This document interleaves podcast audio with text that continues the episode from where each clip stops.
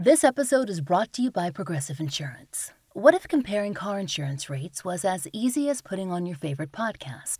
With Progressive, it is. Just visit the Progressive website to quote with all the coverages you want. You'll see Progressive's direct rate. Then their tool will provide options from other companies so you can compare. All you need to do is choose the rate and coverage you like. Quote today at Progressive.com to join the over 28 million drivers who trust Progressive. Progressive Casualty Insurance Company and Affiliates. Comparison rates not available in all states or situations. Prices vary based on how you buy. Purchase new wiper blades from O'Reilly Auto Parts today and we'll install them for free. See better and drive safer with O'Reilly Auto Parts. Oh, oh, oh, O'Reilly Auto Parts. This is part two of a two-part series. Please listen to part one before continuing with this episode. This series contains discussion of suicide, homicide, crime scenes, and violence. Listener discretion is advised.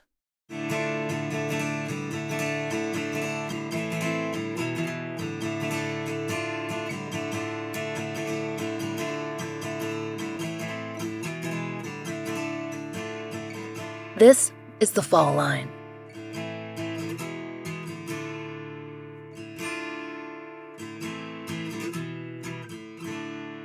Last time on The Fall Line, we began our coverage of the 2016 disappearance and murder of Matthew Rattlesnake Grant. Matthew's aunt, Rhonda Grant Connolly, told us about his childhood. Matthew was the firstborn child of Ray Grant and Eileen Rattlesnake, and they'd go on to have two children together before ending their relationship while Matthew and his sister Cheyenne were still young. Though Matthew lived the majority of his time in Alberta, Canada, with his mother and his younger siblings, he also spent a significant portion of his childhood in Browning, Montana, with his father Ray Grant's relatives. That connection was important to him and to his father's family. He even spent a year of elementary school living with his grandmother Faye before he returned to Canada. His aunt Rhonda told us that a key characteristic of Matthew's personality was his protective feelings toward his mother and his siblings, but that he was a peacemaker, not someone who sought out violent solutions. If someone picked on his little sister, Cheyenne, Matthew would speak up, but he didn't initiate conflict. A natural extrovert, Matthew was comfortable with adults and would always seek out their help when needed. A few weeks after his 20th birthday, in November 2015, Matthew moved to Browning to permanently live with his paternal relatives. He'd had that plan for a long time. Though his Aunt Rhonda was worried about him traveling in the dangerous winter weather, Matthew didn't want to wait any longer. His father, Ray, had passed away in 2010, but Matthew still had plenty of support from loved ones on the Blackfeet Reservation. His large family readily received him and helped him get settled. Since Matthew could not legally work in the U.S. without all of his formal paperwork from Canada, and there was a snag in receiving it, that support was especially important. But, as his aunt pointed out, he was quick to help the family out too. Matthew loved art, just like his father had. Where his father Ray had carved antler and worked with wood, Matthew concentrated on drawing. One of his other major hobbies was social media. One of his family members, who wrote his obituary, noted his love of Facebook. It was an easy way to keep up with family and friends spread across two countries. In the year he lived in the United States, Matthew developed plenty of close relationships. He spent most of his free time with his cousins, though he had friends outside the family too. Simply put, people were drawn to Matthew. It's something that you hear a lot about people who are being remembered by their loved ones, but it's especially true here. Matthew Grant was well loved. People were drawn to his optimism, his infectious personality, his trusting nature, and his willingness to see the good in others are qualities we've seen mentioned again and again. And we're told those good qualities might have brought on jealousy, and that might have led to Matthew's murder. When our last episode left off, we told you that Matthew was last seen alive by his family on December 15, 2016. That Halloween, he turned 21, and according to his Aunt Rhonda, around that time, there were no signs of any imminent danger in his life. The family was simply looking forward to their second Christmas with Matthew, home with them in Montana.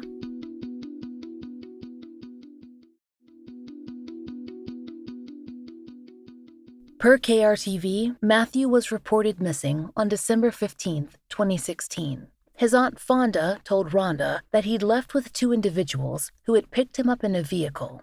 As Rhonda recalled, at least one young man and one young woman were present when he left.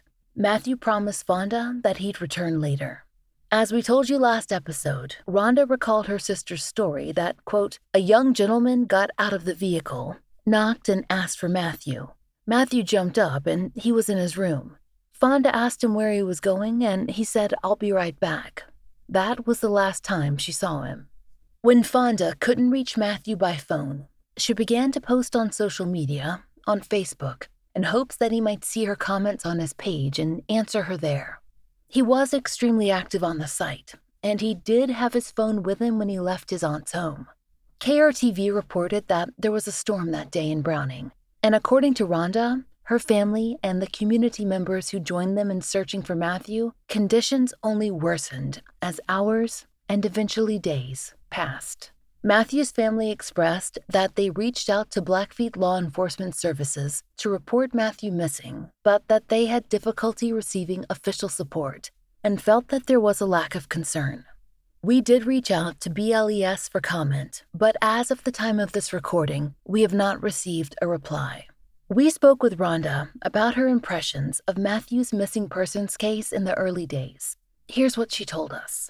The police, they didn't take it seriously. They assumed he was out partying, and we told them, no, it's not true. Were you surprised by how difficult it was to get help? Yes, I was. As we told you last episode, this left Matthew's family and friends to research how to conduct searches in extreme weather because that storm had continued. Rhonda recalled that family members were trudging through heavy snow, hanging up posters, driving to towns miles away on dangerous roads, and Rhonda herself could do nothing. As she told us, she just had knee surgery, and her husband Gordon was in the hospital when Matthew disappeared. So, she was stranded at home, worrying, waiting for news. Family members near and far kept up with each other by phone and especially on Facebook. That's where Matthew's cousin, Tara, was following his case. Matthew's cousin, Tara Walker Lyons, has spoken with many news organizations since his disappearance. She recalled to KRTV that reading the posts was terrifying, especially because she was not in Montana at the time and couldn't help. She explained, quote, that sense of helplessness, I think from being far away, it was paralyzing. That is a kind of terror we cannot fathom unless you've been in those shoes. At this point, did your family start getting more help from the police department? So who eventually stepped up was Homeland Security, Robert DeRozier. And Tyson Running Wolf, he was one of our council members for the tribe at that time. And they're the ones that started helping. And then eventually the Browning PD stepped in. And then even the sheriff department stepped up. Yeah, after like three weeks is when we finally start getting help from the authorities.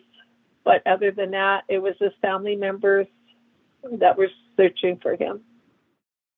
Another thing Rhonda's family heard in those weeks Matthew was missing were rumors. They heard that something had happened to Matthew, but also that he'd been seen at some point in the area of Star School, possibly at a party or hanging out at someone's house. Star School is a small community less than 10 miles from Browning. The census reports that less than 70 families reside there, though as we told you last episode, those counts are often inaccurate. Matthew's family was sure that he was not off the grid partying, not all those days later. He would have called or posted on social media, but they reported everything they were told to law enforcement. They also followed up on leads themselves, reaching out to other young people who they knew or whom they were told had been in contact with Matthew. And I messaged one of the girls that he was friends with, and I asked her, where's my nephew? And she said, I don't know. And I said, well, I heard that you were with him the night he went missing. And she said, no, I don't know.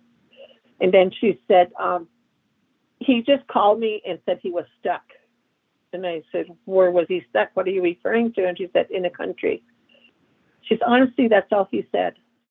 According to Rhonda, law enforcement eventually got information that spurred them to head toward the Star School community in search of Matthew. So I want to say about the first part of the third week, my brother said, he called me. He said, Rhonda, he said, the police are, the police department, Browning and Sheriff Department, they're heading towards Star School. So I said, well, follow them, see what they're doing. And they, sure enough, they went to this one location where we heard that he could have been. And the people that lived there, they wouldn't let him come in and search. They chased him off, threatened him. And they didn't have a search warrant, so they weren't able to do anything. The valuable time where he could have been, you know, probably still alive. They may have, you know, been able to find him, but no. We'll come back to what Rhonda just said, quote, the valuable time where he could have been probably still alive. But there are other things that you need to know first. The search for Matthew continued through the Christmas holidays. On December 31st, 2016, after 2 weeks of searching and worrying and waiting, Rhonda got a call, but it was not the one that she'd been praying for. It was December 31st. It was about 5 or 6 in the evening. I was home by myself because my husband, he was the supervisor for the BIA Roads Department, and he wasn't here at the time. And my cousin, Kurt Grant, called me. He said, Rhonda, we found Matthew. And I said, what? He said, he was behind in this alley. And I said, no, it's not him. I said, are you sure? And he said, yeah. I said, no. I said, you talked to the police. And, I didn't want to believe it. So anyway, my aunt called me. She was just sobbing on the phone. She said, Rhonda, they found Matthew. And I said, where? She said, he was right behind my house. And I said, what? And she said, could you please come up? I said, Carol, I can't even walk and I can't drive. She was just sobbing, you know. It was heartbreaking because I was here alone and she was there alone. And I called my brothers and sisters, and they went out there, and they really wouldn't let them, you know, get close to the area. So a person that lived a few houses across the alley, and they invited them in. They said, you can wait here, you know, until you find out, you know, if it is Matthew. Some people found him. I guess they were walking, and I thought it was a Christmas tree laying there on top of the snowdrift. And when I stopped, it was Matthew. He was just going there. He wasn't there all that time because they searched that a few days prior to him being found there. Matthew's cousin Tara told KRTV, quote, he was missing for 2 weeks before his body was dumped in an alleyway. In those 2 weeks, there was Christmas, and there was a lot of pain, and so my family is still dealing with that. In that last clip, Rhonda mentioned her belief that Matthew was alive for some or most of the time that he was missing. It's not simply based on the phone pings she was told law enforcement followed, or on rumors. Rhonda keeps coming back to the search. She says that she knows, her family had been through that area. It's one that she's familiar with. After all, her relative lives extremely close to the spot where Matthew was discovered. And there were other odd things about how he was found as well. And then you can tell he wasn't there all that time because he wasn't covered up with snow. To me, I'm thinking while he was missing those 3 weeks, I heard stories that they kept moving him, that he was alive for some time. I know he was tortured. And when he was found, he was laying in a fetal position and his shirt was kind of pulled up around him like someone, you know, pulled him. They pulled him, you know, out of a, you know, some type of vehicle or something. And he had ice in his hair. So I'm thinking that he was still warm when I threw him in there on the snowdrift. I don't know. That's my feelings. I don't know. I hope not. One of the possible leads that Rhonda and her family have received concerns the type of truck that was in the area and the time period directly preceding the discovery of Matthew's remains. And I've had several people approach me and tell me that they did see a red pickup that night. They could hear it. And they looked out, and they did see a woman and three men standing behind a pickup. They weren't quite sure what they were doing. And that same pickup drove by at least three more times that night. And I did tell the police.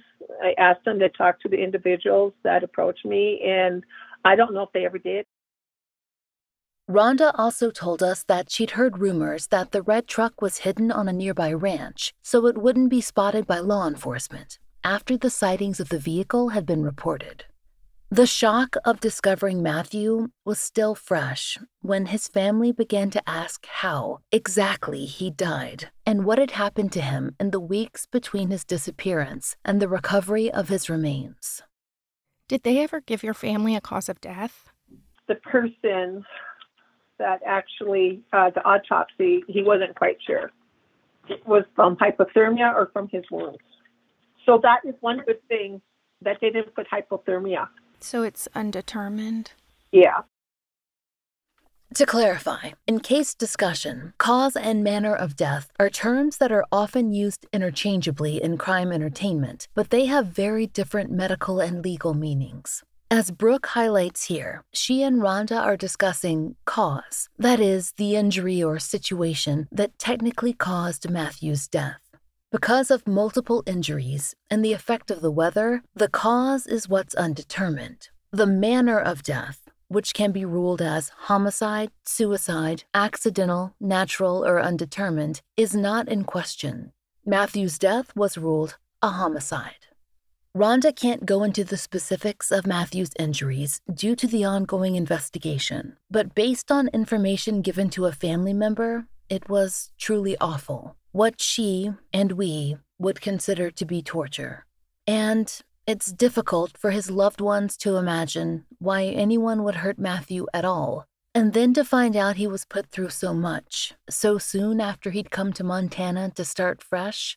As hard as it was to fathom, they did hear whispers as to why Matthew had been targeted. In a 2019 interview with KRTV, the local outlet who most extensively covered Matthew's case, Rhonda said, quote, "I can't trust. I don't know who was involved, but I know there was a lot involved. The rumors, it's hard. I shy away from people now." And her niece Tara told the outlet that, for the first time, returning to Browning made her worry. It didn't feel safe. As we alluded to in our first episode, the only motive that Matthew's family came upon was jealousy. Although one online article we found made brief reference to the idea that his death could be related to drug crime, though how there was no detail, that's not what Rhonda has heard. I think I have an idea because this person that's of interest, he was jealous of Matthew. He, it'll call him Pretty Boy. I was thinking just because, you know, just from the wound, you know, it was jealousy. That's the way I see it. And we have a general, we know who it is. People's been coming forward, and we knew from the beginning who it was. And I don't know why they can't resolve this. I have no idea. And one thing that they told me is that there were so many rumors, and they had to investigate each and every rumor. And that's what was making it hard to try to, you know, sort out the real facts from rumors. But I always tell them, you know, if I hear a rumor, I'm going to notify you. I'm going to tell you about each and every little rumor that I hear because there might be a hint of truth in it. Rhonda says she's been told that several people were involved, including the person she identifies as jealous of Matthew, and that some of these individuals and their families are still in the area. It hurts when we see them. One of them mentioned to a family member of mine, we were just kids, we were just children. Yeah, he got that right. I just don't know why he called himself a child. I guess considered a child if you're 17 and 18, you know, to murder him and for his family to think it's okay to take and go and hide him. And yeah, they're not helping him. I ran into the one that I heard was driving the vehicle when they disposed of his body behind my aunt's home. Yeah, she stared me down. I work in Browning, and you know, I that you don't dare say anything or do anything. As I was walking in, she was standing there, and she just stood there staring at me. And I just, I stared back. I was thinking, you're not going to let you, because I'm not a bit afraid of you or your family. Rhonda says that she believes that others know exactly what happened to Matthew, but that they fear coming forward because of the threat of violent reprisal. Other people have disappeared, been beaten, even been murdered. She understands that witnesses may be afraid, but Rhonda hopes that might change. As time goes on, people might be more willing to come forward. I pray they do. Matthew's mother had him taken back to Canada for burial and for a memorial with his Canadian relatives. She passed away only 6 months after his death. Rhonda tells us that the knowledge of what Matthew had gone through was too much for her. Their families were mourning again, and Matthew's killers still remained at large. Nearly 1 year after Matthew's body was found, the FBI announced a $10,000 reward in his case. The Salt Lake City office has charge of his case and charge of the cases of a number of other reservations outside of Utah. Rhonda told us in a phone call after her initial interview that she hopes that one day soon, there will be a closer office that more directly serves Montana and the reservation populations who represent an outsized number of the region's missing and murdered. We reached out to the Salt Lake City FBI's office for comment regarding Matthew's case, and they provided us with the following statement to read on the show. Quote, "The FBI continues to investigate the 2016 murder of Matthew Grant and is still offering a reward of up to $10,000 for information leading to an arrest in the investigation. The FBI never forgets victims of such egregious crimes and reaffirms our commitment to seek justice for victims and their families. We know someone out there knows something, and we hope with the passage of time and this reward, we can provide answers and some measure of justice for Matthew's family.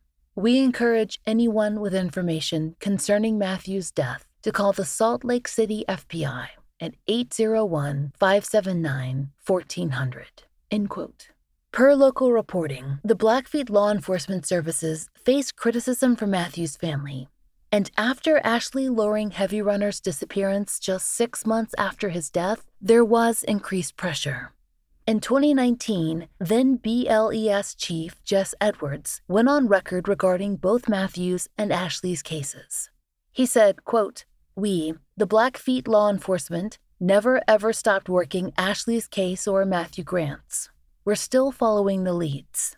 The Independent Record wrote that, quote, "However, Edwards is quick to say that he needs more resources. His department's tasks include emergency response on a reservation larger than Delaware, helping patrol the U.S.-Canada border, and managing the summer crush of visitors to Glacier National Park, all with just 24 sworn officers." End quote. As Matthew's cousin Tara Walker Lyons told KRTV in 2019, it was not just a matter of resources, but of the complexity of systems involved in policing the reservation. She said, quote, "I know that on the reservation, the issue really comes down to jurisdiction. I know that having a clear role and having a clear protocol and set of policies related to missing and murdered Indigenous people is important. It's almost paramount at this point." Rhonda tells us that it's not just about law enforcement funding or jurisdiction, but also coverage for cases and for sustained funding for community initiatives for the missing. Rhonda has become an advocate in the larger MMIP movement, missing and murdered Indigenous people, since Matthew's death. It would be a lot different if he wasn't a native, put it that way. One of our native ladies, men go missing. Do you ever see them on national TV? Oh, so-and-so's missing? No, you never do see a picture of a native or their name on national television news. And that would make a big difference. It needs a change because there's so many. Right now, I have a list of people from Browning alone, men and women, that were murdered. 63 of them, three four of them, out of the 63, four of them finally, they probably did see justice, but the rest of them, no. So we have that many murderers running around Browning alone. And that's not only here, it's everywhere. All these other reservations. It's like an epidemic or something. I'm not quite sure how to put it, but yeah, we don't matter. That needs to change, needs to make a difference. Rhonda worries about the lack of coverage for Indigenous men, who, like men of all races, tend to get less coverage than women. When you multiply that by the low press coverage of the overall crisis of missing and murdered natives, it's doubly difficult to reach an audience. And she's not just trying to raise awareness for Matthew's case. She's working to help find other people's relatives as soon as they go missing and work to support new and better legislation. Rhonda has formed a small group, Two Medicine MMIP, with several other women in the Browning area. They've been funding their own searches, but will be seeking outside funding soon. So far, they have located 3 missing people. Rhonda wants to see inclusive approaches to raising MMIP awareness. She told the Cutback Pioneer Press, quote, "Whenever we hold a vigil or walk, the Lorings and myself invite one another. It's not because of Indigenous women and men. It's because we want to find justice for our loved ones, Matthew and Ashley. Men are no different. They also bleed and cry and face fear. Can you imagine what was going through my nephew's mind while they were beating him? And whatever else they did to him. We also need our young boys and men represented and included as missing, murdered, and Indigenous men." The Pioneer Press reported that, quote, "They now have a national helpline for men and boys who are victims of domestic abuse. It's been launched by the Waterford Group Men's Development Network." Rhonda told the paper, quote, "Don't get me wrong. I meet a lot of beautiful ladies that lost a sister, a daughter, a granddaughter, or a mother who are with the group Missing, Murdered, and Indigenous Women. I know these ladies will join and support me, just as I stand and support them." This episode is brought to you by Progressive Insurance. What if comparing car insurance rates was as easy as putting on your favorite podcast? With Progressive, it is. Just visit the Progressive website to quote with all the coverages you want. You'll see Progressive's direct rate. Then their tool will provide options from other companies so you can compare. All you need to do is choose the rate and coverage you like. Quote today at Progressive.com to join the over 28 million drivers who trust Progressive. Progressive Casualty Insurance Company and Affiliates. Comparison rates not available in all states or situations. Prices vary based on how you buy.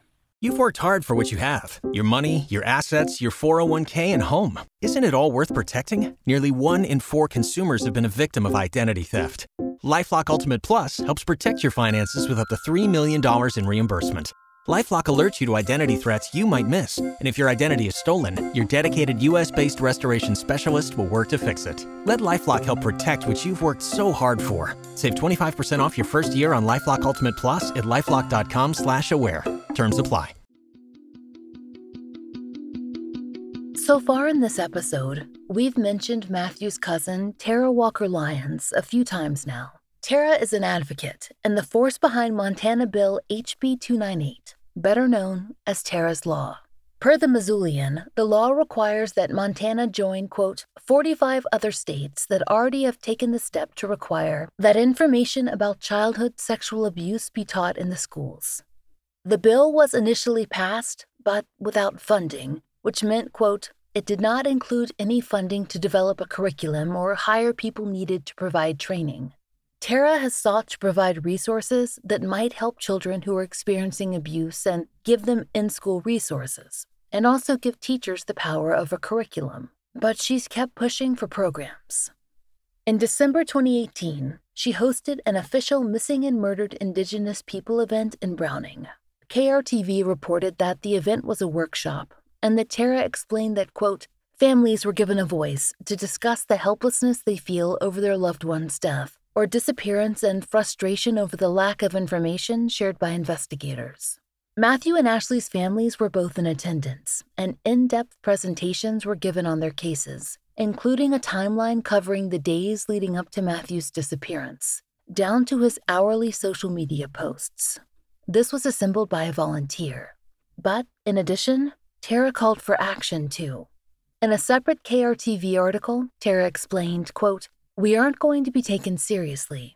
I know my family had mentioned that they would be provided information. They felt like that information was not followed through on." And another KRTV interview quoted Tara, too, quote, "With Ashley's disappearance, coupled with my cousin Matthew's death, we need someone to do something. Justice is something that seems so close, yet so far away, for everybody." For all the cases we've discussed over these past two episodes, Arden Pepian, Leo Wagner, Ashley Loring Heavy Runner, Matthew Rattlesnake Grant, there has been no resolution, and Matthew's family, both maternal and paternal, has continued to face the ongoing effects of his violent murder and his open case. We told you of his mother Eileen's passing. Rhonda also explained the effects that she personally experienced, and that other deaths in the family soon followed Matthew's. Just to note, the following clip may be disturbing to some listeners. It contains brief but specific mention of suicide. It really affected us dearly. When Matthew was missing, I broke out with hives. They were very severe. I didn't know what was going on. I thought I was rejecting my knee. I had to go to ER several times, and I asked Gordon, "What's going on with her life?" And he said, "Well, one thing, her nephew's missing." And they said, "Well, that's what's happening. That's why she has hives." I have scars all over my arms, inside my hands from the hives. And right now, my family members turned to drug and alcohol, my brothers and sisters. I just lost a brother, Greg, recently. He had cirrhosis. And not very long after Matthew, we found him December 31st. In 2017, December 31st, one of my nieces took her life. She hung herself. She was close to Matthew. She was reading on Facebook the cruel and rude things people were saying about him. When they had a poster reward.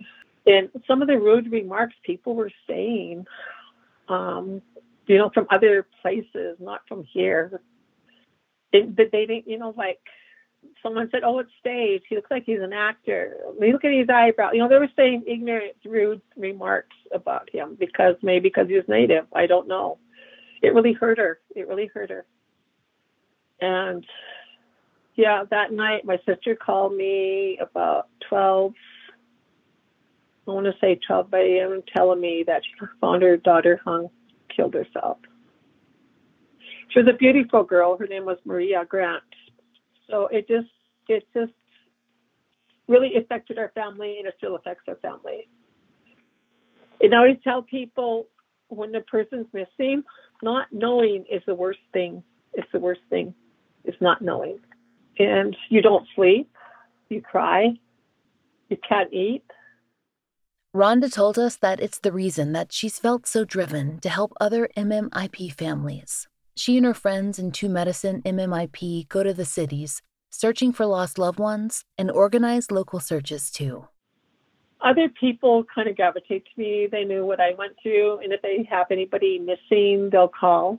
And what's good about it, we found a couple of young ladies that walked away from, in Spokane, from a group home, and we found them. Myself and another friend of mine, we drove. We took upon ourselves to go there and help the family, and we did find them. So I don't want anybody to go through what we had to go through. Brooke asked Rhonda what she thought could encourage a break in Matthew's case. One thing they discussed was the possibility of a larger reward.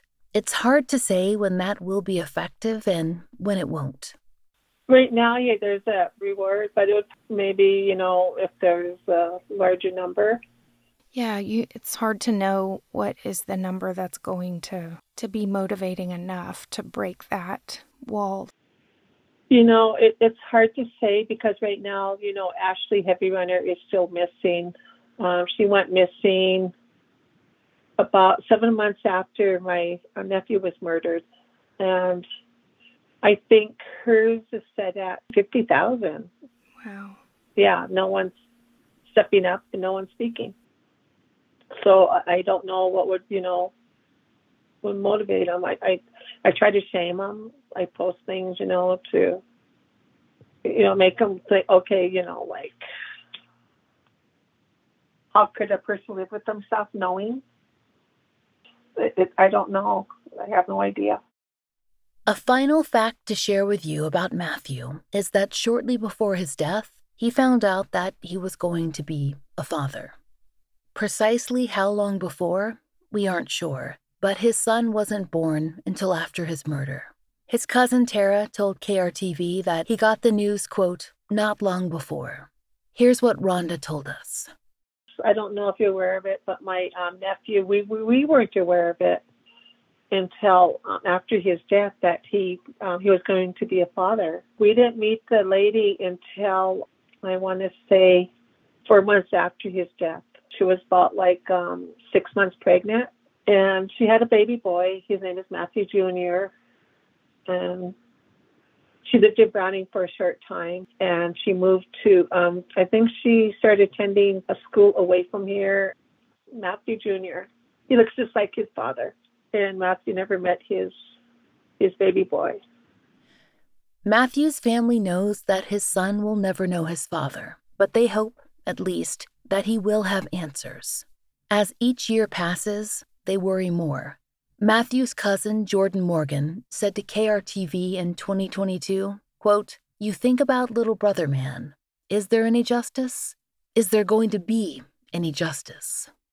With other MMIP cases in the area gaining international focus, most notably the 2020 disappearance of Selena Not Afraid, a 16-year-old who went missing from a rest stop and was found frozen in Bighorn County, perhaps Matthew's case will be examined more closely too. Unlike Matthew, Selena's death was ruled accidental, something her family has contested since the beginning, and something that is being investigated in a documentary called Murder in Bighorn. Like the families of Ashley, Leo, Arden, Matthew, and so many others, Selena's loved ones are left with questions that, so far, they feel have no satisfactory answers. Please, if you have any information that could resolve the murder of Matthew Rattlesnake Grant, contact the FBI's Salt Lake City Field Office at 833-345-7872. There is a $10,000 reward in his case. If you know of a case that should be covered on The Fall Line, there's a link to our case submission form in the show notes. Thank you for listening. The Fall Line is an independently produced show, and we appreciate listener support. It allows us to do research, obtain FOIA, pay our content advisors, and support and donate to the causes we care about. If you try out the products we advertise, please use our sponsor codes. It really helps. And please take a moment to rate and review our show on your podcast app of choice. If you're interested in pre-ordering my book, which covers a year of my life working on a Jane Doe case and the world of forensic scientists who resolve unidentified persons' cases, you can find a link in our show notes. It's called Lay Them to Rest, and it's out this October. Pre-ordering the book is a big factor in its success, so I appreciate it. If you'd like to support the show and the stories we cover, join us on Patreon. We're raising Patreon funds to continue to pay for the Millbrook Twins billboard and to fund therapy for families who've been on the show. Each and every one of our patrons helps us to continue this work, and we're so grateful for your help. On Patreon, you can get early ad-free versions of our regular episodes for $5 a month. We also have occasional video live streams and blogs, which all patrons can enjoy starting at just $1. If you prefer Apple Premium, we've begun that feed as well. The Fall Line is written, hosted, and researched by Laura Norton, with additional research by Brian Waters, Kiana Burgess, and Michaela Morrill. Interviews by Brooke Hargrove. Produced, engineered, and scored by Maura Curry. Content advisement by Brandy C. Williams, Liv Fallon, and Vic Kennedy. And, as always, our most special thanks to Liz Lipka and Sarah Turney. As of November 2022, our monthly donation is going to Season of Justice to support their testing and family grant initiatives.